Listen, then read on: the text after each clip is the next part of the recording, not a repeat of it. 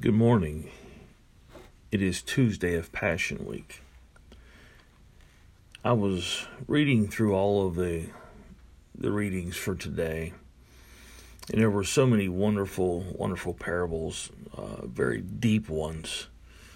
Um, the abomination, desolation, uh, the two brothers.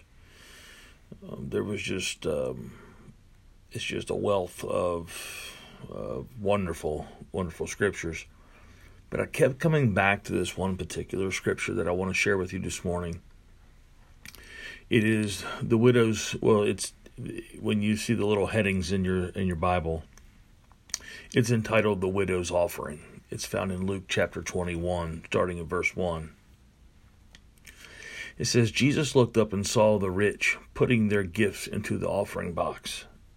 And he saw a poor widow put in two small copper coins. And he said, Truly I tell you, this poor widow has put in more than all of them, for they all contributed out of their abundance, but she, out of her poverty, put in all that she had to live on. This, this, uh, you know, I, I, it, to think that there's this this little widow. We don't know her name. The, their name's never given.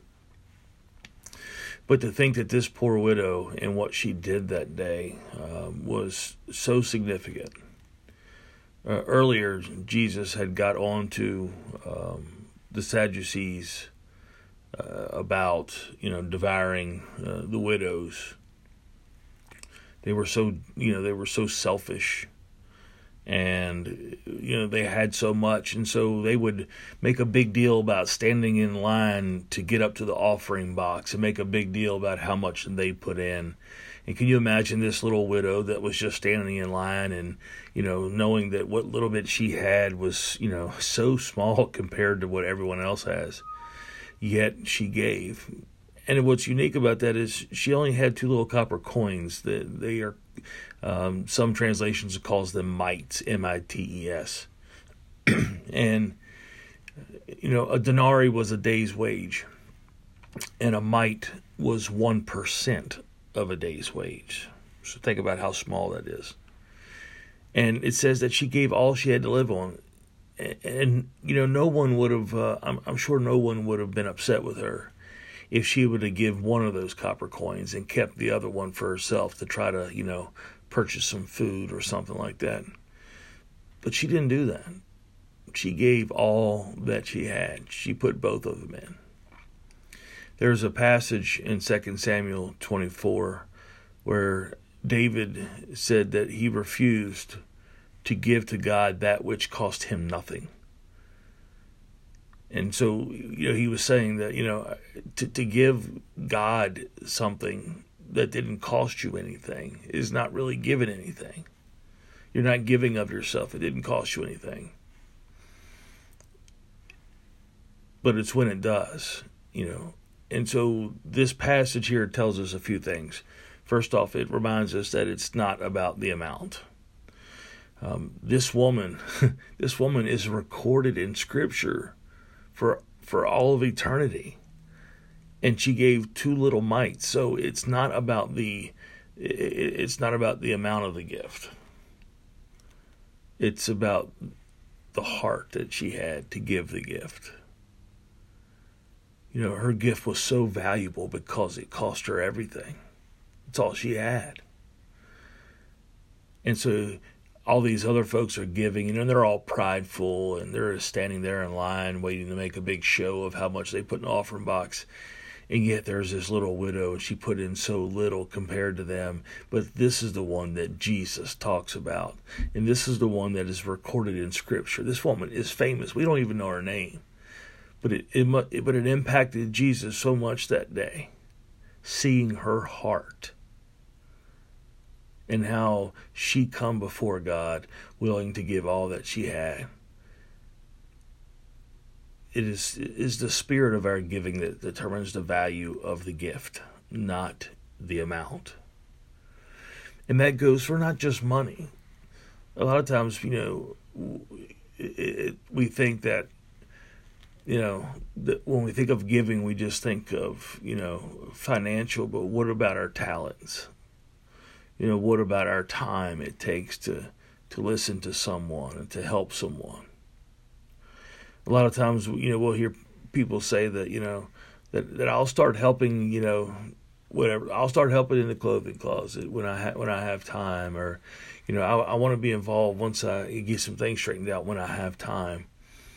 Well, I kind of go back to that, you know, to give something that doesn't cost you anything is not really giving. You know, you have all the time in the world. It's just how you prioritize that time. You've taken that allotment of time that you have and you've given it to other things for other reasons. You know, so our time is is, something that that we need to give. And I'm not just talking about church attendance. I'm talking about uh, much more than that. I'm talking about the time it takes to listen to a neighbor, the time it takes to help in a community event, the time it takes to help feed the poor or clothe the naked.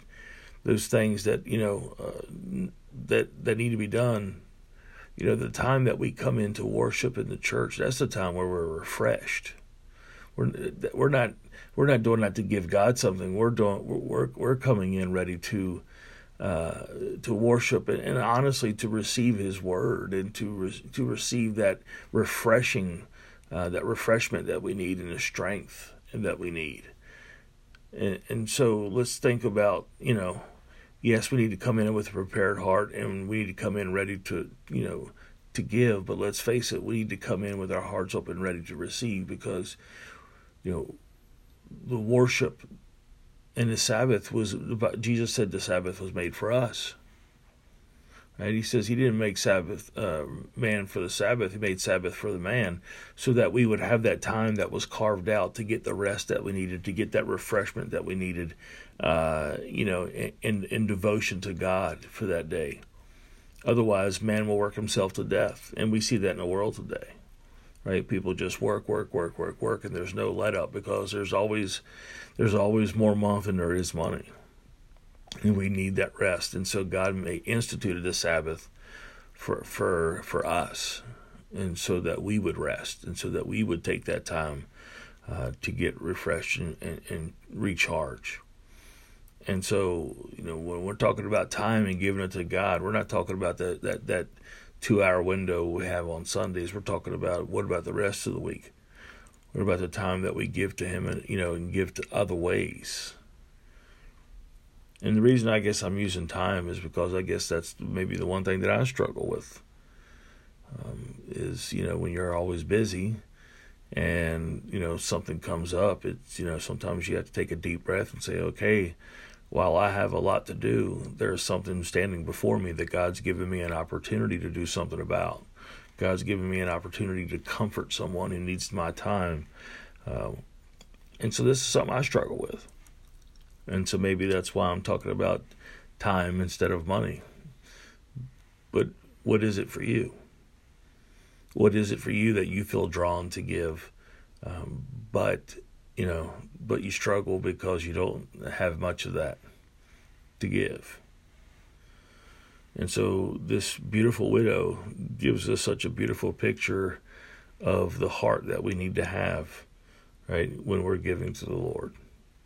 Whether it be money, resources, talent, time, it doesn't matter. You have to search your heart today and, and really search your heart and ask God, God, what is it that I'm withholding? What is it in my heart that I hold back, um, that I selfishly kind of hang on to? because it's precious to me. Time is precious to me. And so sometimes I hold out on that. What is it that you hold out on that's precious to you?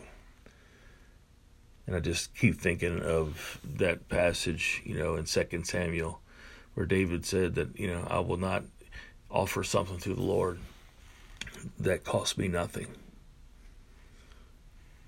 You know, it's easy to give something when it doesn't cost you because you have extra of it. It's when it does cost you. And today, you know, as we are in Passion Week, or this whole, you know, as, as we do this through the whole week in Passion Week, think about what Jesus gave for us. And when I look at the sacrifice that He made for me, and how much love it took for him to go to the cross for me. How can I how could I not love him? How can I not give all that I have? How could I not give that which is precious to me when he gave his life for me? I love you. I pray that this challenges your heart in a good way. And uh, let, let's have prayer. Father, we love you. And Lord, we just thank you, Father, for your endless love and for the beautiful mercies that you have shown us. You're an amazing God. Lord, we just we pray today, Lord, that, that you would help us, Lord, to just to take some time to get away, to get alone with you, and truly search our hearts. Lord, I just pray that your Spirit will lead us and help us, Lord, to see those areas in our life, Lord, that we sometimes hold back from you. Uh, Lord, and help us to to do better. Give us the strength, Lord, and the wisdom that we need. Lord, that maybe we need that wisdom in ways to adjust our priorities, to, to make some some needed changes in our life. Lord, we know that you will never lead us wrong. And so, Father, we just pray, Lord, for the leading of your Spirit, Lord, within us to uh, to help us, Lord, to if we're stumbling in some way or if we're you know erring in some way where we're getting off path, Father, we just pray, uh, Lord, that we'll be sensitive to the leading of your Spirit, and that you will help us and guide us, Lord, that we may, uh, Lord, that we may stay on track, and that we may, Lord, give sacrificial, sacrificially, uh, regardless uh, of what it is, Lord, so that we may be pleasing to you and that you may be lifted high, and that the hearts and lives of people around us will be touched, not for our glory, but for yours. we pray this today in the name of your beautiful Son, Jesus. Amen.